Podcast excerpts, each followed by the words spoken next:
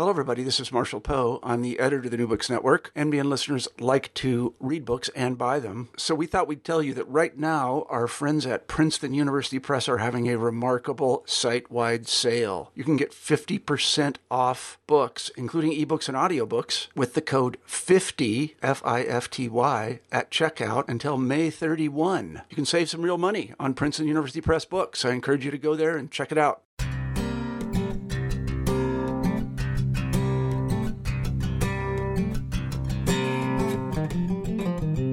Welcome to New Books in Education. I'm Hoover Harris, editor of degreeornotdegree.com. And with me today is Dr. Sean Gallagher, who is the founder and executive director of Northeastern University's Center for the Future of Higher Education and Talent Strategy. And he is executive professor of educational policy there. He's here to discuss his recent, very interesting book, The Future of University Credentials. Sean, thank you for joining me today. Thank you. It's a pleasure to talk with you. Could you please start by just telling us a little bit about yourself and your background and where you live and where you work? Sure. Um, I'm based in uh, Boston, Massachusetts. I've spent most of my career here. Uh, and for the last 18 years or so, I have focused on analyzing what I refer to as the, the higher education market or the higher education ecosystem over the last decade from a, a, university and academic base at Northeastern University, where I worked leading our strategy office for many years. Uh, and prior to that, uh, I got my start in this field as an analyst and researcher and consultant at a company uh, called EduVentures. And so prior to the current wave of interest in innovation and, and technology in higher ed, I think I, I was very lucky to kind of begin my career in that space and to specialize in, in tracking uh, what's happening out there in terms of um, higher education policy and the development of, of uh, commercial providers, university innovations, and, and things like that. And so it's it's a pretty broad generalist view that I take and a particular focus, and uh, the focus of my uh, doctoral work, which I guess I started uh, six or seven years ago at this point, in terms of a research project, but but my consulting and uh, work prior has been focused on employers and the changing job market, and specifically mapping that to what does it mean for our higher education system, what does it mean for colleges and universities. Well, that's all very timely stuff, getting more timely by the day, I would say. How did that prompt you to move into your book, your work on the future of university credentials? What prompted you to get that book started? Uh, well, looking at how things were developing, I guess this goes back to maybe 2011. I think 2011 or 2012 was was what the New York Times coined uh, the year of the MOOC. Massively open online courses, a lot of talk about disruptive innovation in higher education was crossing over from the, the trade press uh, and the channels that that I work in as part of my job and into you know the the top headlines in the consumer media and you know pronouncements from top you know top government leaders et cetera were they, they were all of a sudden focused on these topics. Not that they weren't before but it was becoming a really hot issue this question of credentialing and what what skills and credentials are needed for people to advance in the job market et cetera. Uh, and i think even prior to that the the 2007 2008 recession really put job market outcomes with respect to college and university education and of course the important debate about cost levels and debt loads, et cetera, all of this was coming into focus. And so I felt there was a need to provide some evidence based research and to actually talk with employers and understand what are they focusing on? How are their needs changing? Uh, how do they value educational credentials? Uh, and develop some actual data uh, and some nuance on this on this really important question. Whereas a lot of um, a lot of the claims that were being made and, and continue to be made in some circles are just based on ideology or uh, speculation, uh, which I'd summarize as on one side, you have uh, Silicon Valley and tech firms and, and the would be disruptors, many of them doing great work and interesting things.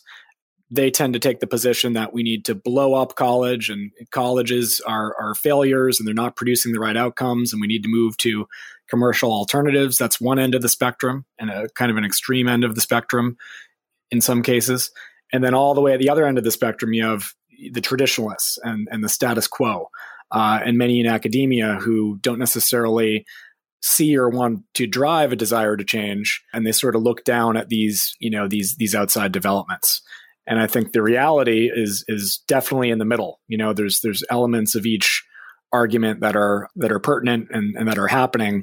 Uh, but we really need to study this in order to make sense of where everything's headed and what the value of, of degrees and new forms of credentials is.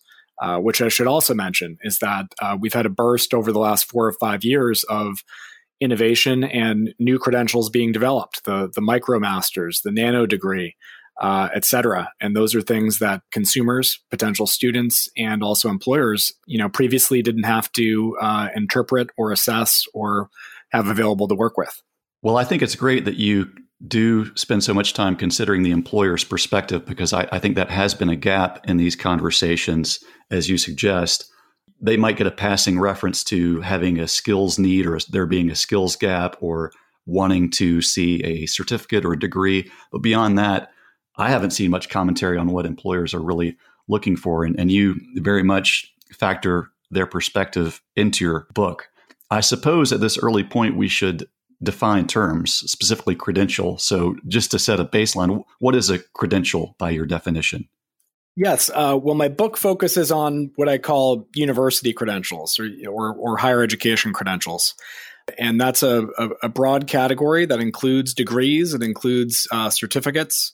Uh, some institutions award what you might call a, a, diploma. Sometimes it depends on the level of study. It, also, there are various non credit certificates and credentials that colleges and universities are offering. And that world is intersecting with the world of professional credentials, where you have various certifications and certificates and licenses that are issued by associations, technology firms, government bodies. So, the importance of the word uh, credential uh, in that construct is sometimes and often it comes out of a higher education institution, but not always. Credentials are what uh, document your professional competency and your learning, and uh, what employers often turn to in their evaluation uh, of your candidacy in the hiring process. So it's really a look at how do these credentials, how do these degrees and certificates and other awards factor into the hiring and the promotion and the learning and development that employers are doing. Uh, employers, of course, are most often corporations, but also certainly include nonprofits, government, uh, et cetera. In the book, you really document the relationship between employers and credentialing institutions and the interdependence there. How deep does that run?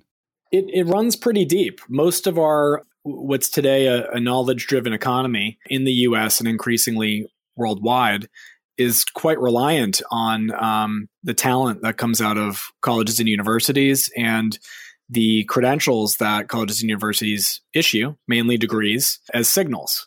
Uh, and there's some problems associated with that in, in terms of equity uh, and also the the bluntness of sort of what a degree stands for versus being able to drive at specific competencies and skills and outcomes. But there's also a lot that, uh, that, that credentials tell us that employers do very much still value. So the one of the major uh, themes out there has been the idea that uh, degrees are, are, are, declining in value. Uh, I think at worst, the, the, economic value of degrees is uh, is flat relative to, to prior years. And in certain cases, when you segment the market, the value of a graduate degree is, is increasing even as it becomes increasingly popular. Uh, the economy is demanding much more lifelong learning and continuous skill development. That can come through degrees. It doesn't always have to come through degrees. We have new short form kinds of credential and certificate and learning that are becoming increasingly popular, especially through online course providers. And when you look back historically, uh, this happens in terms of um, nations and, and, also, you know, certainly in, in various states and economies when you get down to a more micro level. The story over the last century and over the last 10 or 20 years, and it's something that's accelerating today, is of a growing reliance on uh, education and post secondary learning and credentials. Uh, so, so what happened in the early 1900s was high school education became more universal. I would say the early through the mid 1900s, we, we, had that movement, and then more people were continuing to college, which expanded, especially with the GI Bill. And then as bachelor's degrees became common and the knowledge and service economy developed, we've seen 30 or 40 years with a particular acceleration recently uh, of people then continuing on into graduate programs. And so the the global market is continuing to value and demand these credentials. It surprises me that culturally and from an employment standpoint, we are still so committed to those rather traditional degrees in spite of some of the innovations that you mentioned. On the one hand, we have this culture that celebrates the high school or college dropouts like the Steve Jobses and the Bill Gateses, and we, we love Silicon Valley startup culture. And we have all these technical alternatives to traditional education, beginning with YouTube and then going on to more sophisticated things like Coursera or lynda.com. But you make the point very well, I think, in the book that employers are still very much inclined to use those traditional bachelor's degrees or master's degrees as screening signals when they hire. Why do you think we've been so slow to evolve there? Well, I think the assumption uh, on the part of the general public and uh, those in the college and university world is often that the way employers do this and the way employers set their hiring qualifications and develop their job descriptions is optimized and is is really rigorous. But in fact when you dig into that and that's been a lot of the focus of my my research for the book and, and my doctoral work et cetera employers actually aren't yet terribly sophisticated in many cases uh, when it comes to that. You know the the difference between education and experience which are kind of the two fundamental things you'll see in a given job posting most of the time, in addition to specific skills and so on. That that's fairly fluid, and so sometimes the degree or credential is is a uh, proxy for for experience. And when we're talking about degrees, especially, despite their flaws and faults, um, you know, in certain cases, they tend to represent many years of study, right? Um, in, a, a pretty comprehensive curriculum. Even if we say for a given job, only 32%, I'm just making up a number, uh, was relevant to that job. Uh, that's still some pretty significant learning that that likely occurred relative to the new credentials and the innovation that have been happening are uh, much much shorter forms of of learning or program and often very technical and very specialized so it's not the broader based communication, critical thinking, writing. Part of what employers value in credentials as well, in addition to the hard skills and the competencies, is the the acculturation that that happens. You know, your ability to collaborate with people and um, sort of. Uh, I have some quotes in the book about you know completing a, a long term goal. Right there are there are aspects of what it takes to earn a credential uh, that employers value from from sort of a sociological perspective as much as the the hard skills and, and what mm-hmm. comes out of the degree. So there's a duration component to the signaling as well as a broader learning component to that that degree completion. That makes sense. Let's talk about some of the possible variations or, or alternatives or disruptors, some of which you've already mentioned which are out there. And they've actually been out there for a fairly long time when you think about something like online education. But we've had the MOOCs that you've mentioned. There are employer screening tests, maybe. I don't know if those are legitimate or not. Uh, boot camps. What are some of the most significant disruptors out there right now, or the ones that seem most most viable? And what interests you about those as we speak today? Sure, there's a, there's a number of things happening. Um, given what we've discussed, one important thread is uh, w- what I would refer to as the skills based hiring movement. And that mm-hmm. is being fueled by corporate strategies in some cases, you know, foundation and, and public policy uh, pushes for, for more equity uh, and also for innovation. Where a handful of companies, I would say, uh, and, and various associations and groups are making commitments to really move beyond th- this reliance on the degree and to get more sophisticated about how they view credentials in hiring. Um, the most prominent example of that is probably IBM, which has what they call their new collar initiative, which was launched by their CEO. But at the same time, when you look at IBM's job openings, uh, you'll find probably that the vast majority of them, or, or many of them, still prefer, if not require, degrees. Uh, yet at the same time, they're recognizing, especially at certain levels of their workforce and in certain high demand areas, uh, that degrees aren't a necessity. And so they're very proactively opening up that channel for people that, that might not have a degree. uh, and breaking that down. So that's one thing that's happening. Something else that's that's pretty early, and there are some um, legal uh, barriers around how it might be implemented. Uh, barriers might not be the right word, but uh, some some challenges and some conservatism in corporate culture in terms of getting this done and not running afoul of uh, equal opportunity regulations, which are very important. And and that is pre hire assessment and testing. Uh, so one of the things I touch on in the book, and I'm I'm not a lawyer, but I did uh, interview a few experts uh, for it.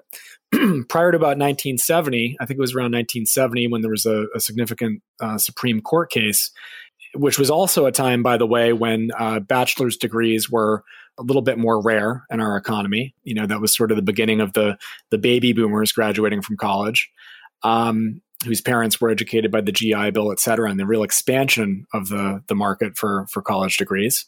Prior to, to around 1970, there was much more direct uh, testing uh, done and, and a little bit less of reliance on the degree but this uh, the Supreme Court case, which I think was uh, uh, Duke Power uh, versus Griggs or Griggs versus Duke Power, the outcome of that case uh, resulted in the finding that em- employers had to be very careful about testing people, and that how they do it could be discriminatory. Testing has to be job related and directly mm-hmm. mapped to the job. And after kind of 40 years of that that policy being in place and and those constraints existing, uh, which I, I think are an important development, right? Now, today, with technology and our ability to do online tests, and our ability in terms of the you know the the what's been learned about assessment and uh, personality and skill et cetera the the capability or the promise of of testing things in certain ways i think has gotten a little bit more sophisticated and where we're seeing it most is in the coding field and in computer science. It's become very common for a, a prospective software developer to have to complete some kind of challenge uh, or to actually walk through a scenario uh, where they code and the employer judges them on that. That is very clearly directly job related. So we're in the early stages of it, but I think we will continue to see more direct testing and assessment which will in some ways replace in a in a fraction of the market the value of the degree and the reliance on the degree in, in those cases. As far as online education, whether it's a MOOC, one of those massive open online courses, or a branded course provided by Stanford or MIT, one of those top tier courses, even, is it fair to say? I know this is a generalization, but isn't there still a stigma attached to online education in the eyes of employers? And it, it sounds like it's still going to take years or decades for that stigma to erode away? The the perception of online education is changing, and it does depend on the the type of program and credential. Um, I think the stigma is fading away. That's one of the things that we're we're measuring. This has kind of always been the case, but especially at the graduate level. So for someone's more advanced uh, credential or qualification, online education is is much more accepted in terms of uh, on the employer side somewhat less so for bachelor's degree programs because that's more someone's initial qualification and whether they're right or wrong uh, about their biases and preferences here. Historically many employers have, have, valued people who have done more of a traditional educational experience rather than you know something that was online or non-traditional. Although at the same time i think that's changing a bit and, and this is a good thing where employers do really respect and, and appreciate in some cases really value the the grit and perseverance and everything that it takes to earn a degree later in life as an adult or part time while working, uh, etc. That's that's one of the things I've definitely found in my interviews. Um, but we're now in 2018, about exactly 20 years into the development of the online degree market, and the key development over the last five, six, seven years has been now the very top universities for a number of years uh, stanford mit columbia johns hopkins etc they have been offering online credentials and online degree programs. And so compared to 15 years ago when it was um, dominated by the university of phoenix and non-traditional institutions online institutions that maybe didn't even have a campus today it's it's what you could really argue are higher quality institutions and better respected institutions that are offering online degrees and online credentials. And as a result, a, a lot of that stigma is um, fading away. Well, with respect to online education and the university perspective, I'd love to hear your take as a strategist on these things on what universities should do regarding online education, what their approaches should be. Are universities really at odds with on, online education? Does that pose an existential threat? And are they threatened by the scalability of online education if it's done well? So, for example, let's say MIT has a nice intro to physics course. You don't need 500 other universities or a thousand other universities offering intro to physics. Maybe you need 10 others or a dozen others to get some variety. But is that scalability really threatening? And do these online courses, once they become more accepted and they're better branded and better produced, is that going to damage at least the middle tier higher ed institutions and perhaps even put some of them out of business? Yeah, it's a great question. I don't think it's happening yet, but over the long term, it will uh, damage the uh, certainly the lower tier. I think that's already happening in some ways. Uh, when you look at the it's it's still small numbers, but the growing number of colleges around the country, uh, usually small private colleges that are being forced to close, almost without exception, uh, none of them have been active in the online market. They're residentially based. They might be in a rural area where there aren't many students. And uh, on the flip side, you have some examples of institutions that are that are remote uh, and weren't especially well known, but they've been able to develop you know a real sustainable um, customer base i'll call it through online education uh, so we're still in the early days of it.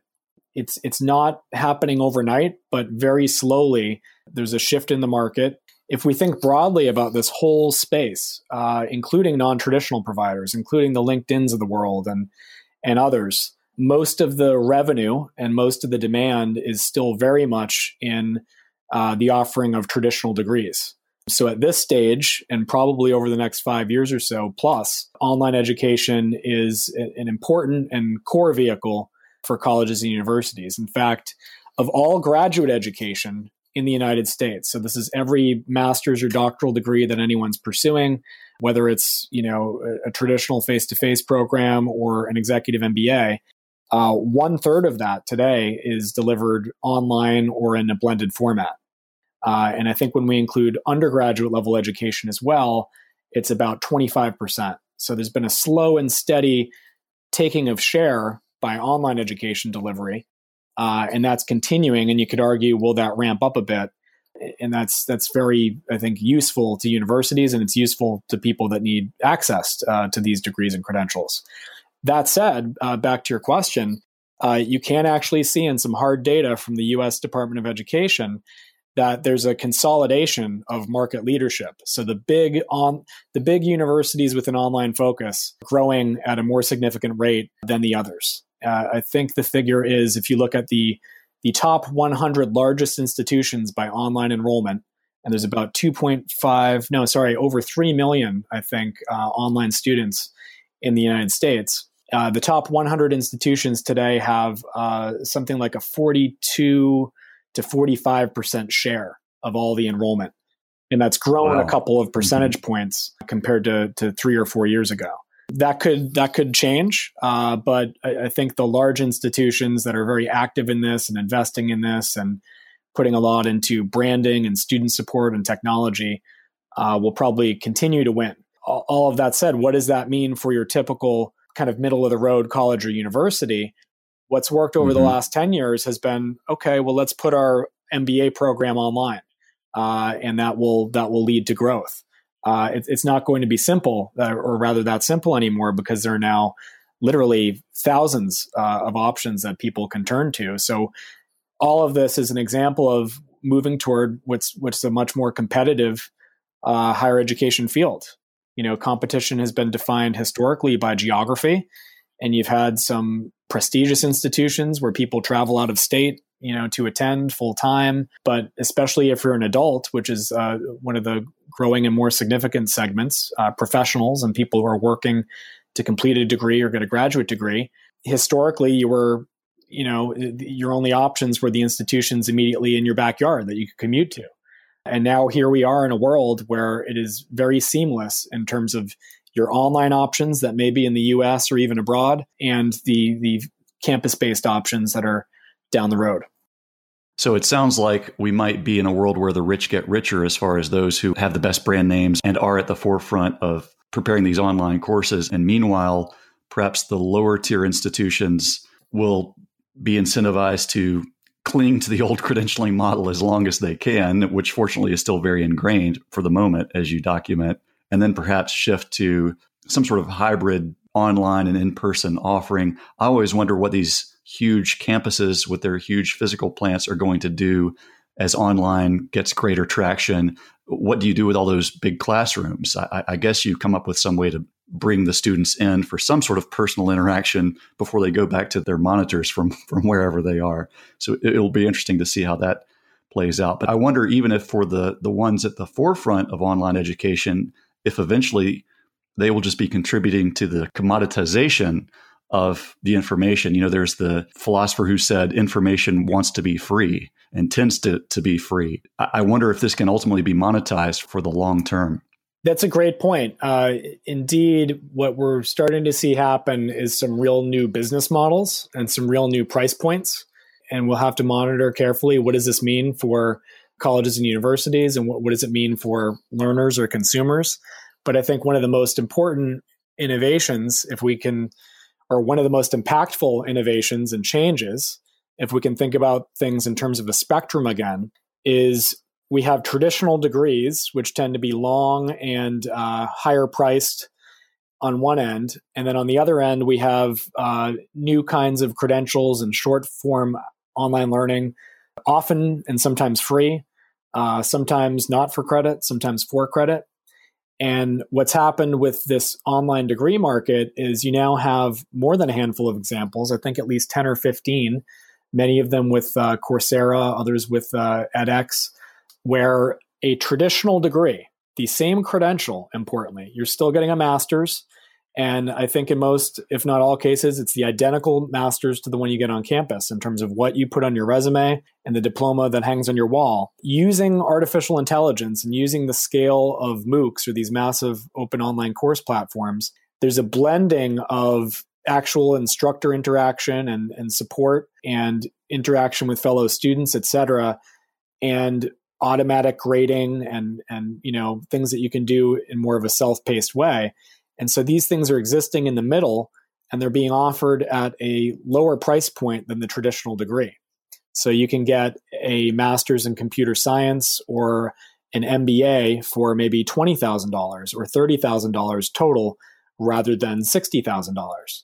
Uh, and I've compared this sometimes to how companies sometimes have a family of brands like um, Banana Republic, Gap, and Old Navy. And, and so what we're seeing mm-hmm. is sort of the, you know, if the traditional executive education MBA program that cost $100,000 to complete is the Banana Republic version and the MOOC was the Old Navy, now you're having th- this new kind of gap offering that's for the mass market and it's at a lower price point. And these programs at the University of Illinois, at, at Georgia Tech uh, and, and some other ones that have just launched uh, via Coursera, the University of Michigan, and I think the University of London, if I have the institution right. They're, they're seeing growth in terms of thousands of students and tens of millions of dollars in revenue. And so that's a, that's a very interesting development. I hope that the humanities don't suffer in the midst of these transitions. That, that's one other thing that occurred to me as I was thinking about these credentials in the online education. It seems like online lends itself to the more technical training you know, computer development, web design, even physics, engineering. But it's much less conducive, I, I think, at this point, at least, to studying literature or sociology or poli sci. And certainly it lacks a good feedback mechanism for writing and, and, discussion. There are probably, you know, approaches to that that I'm not aware of, but I, am worried about the poor humanities, which are already getting beat up right and left, uh, that, that all this technological disruption may favor the more technical fields just because there's more of a natural fit there. Do you share that concern? Sure. And, and you know, one of the most interesting things, sometimes it's a bit of a paradox, is when you whether you dissect job postings uh, at the scale of millions and find patterns in them, or interview employers, mm-hmm. uh, or do case studies of, of people's personal experiences, whatever approach you want to take to, to gather this data, what you'll consistently find is that communication, critical thinking, problem solving, writing skills. Uh, those are the things that are hardest to find and most valued uh, by employers. And, and, traditionally, you get those through often studies in, in the humanities and the liberal arts. And what they really need, in addition to yes, needing more data scientists and software developers, they need those uh, technical individuals who can lead a team and and write a memo uh, or think about you know the ethics of AI or or policy and strategy. And so it's it, it it's tricky because um, in the overall higher ed market, with, without regard to online, um, there's been a kind of multi-year, multi-decade clear shift in terms of what uh, what students are pursuing away from the humanities uh, and toward more professional fields.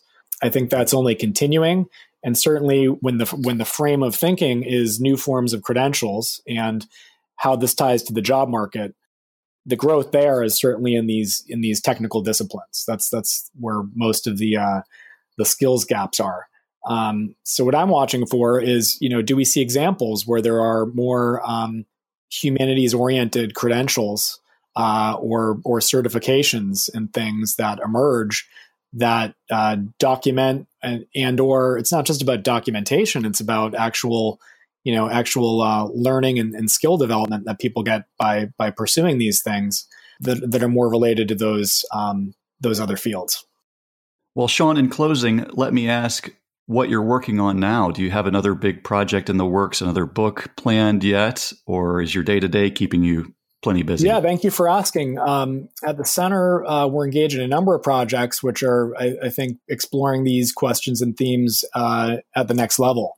Uh, we're doing a national survey of employers on their hiring practices uh, and how they view credentials. And uh, as you asked about how they view online credentials and, and how that's changing over time. Uh, we're also meeting with employers around the country uh, to understand the value of uh, work based learning and internships and, and practical experiences. That's been another trend, even with the online credentials, is because employers value experience and real world application as much as they do an academic credential. They're increasingly focused on those types of experiences uh, uh, with students. There's also developments in the policy world. Uh, certainly, a lot's been changing in, in Washington, D.C., and also with state governments, uh, where many governors are pushing for apprenticeships and alternatives to college as, the college market has has flattened. And so we're we're in a very turbulent time where there's a shift happening. Um, I'd argue it's happening slower than many have predicted because these are all cultural dynamics and there's very ensconced uh, worldviews and, and, practices and protocols and regulations that are in place uh, that make uh, rapid change uh, harder but certainly the next the next five or ten years is going to be fundamentally very dynamic uh, for both colleges and universities and for all these other providers that have entered the mix. The book is The Future of University Credentials. I've been speaking with Dr. Sean Gallagher from Northeastern University. It's a great book. I highly recommend it. It's it's very dense in a positive way. I, I don't mean that it's heavy or or difficult to read, but each page had really interesting references and stories. And I kept making notes throughout of things I need to go back and, and look up, the scholarship that you've incorporated into your analysis. So, congratulations on the book. And we look forward to speaking with you again about your next Great. project. Well, thank you so much.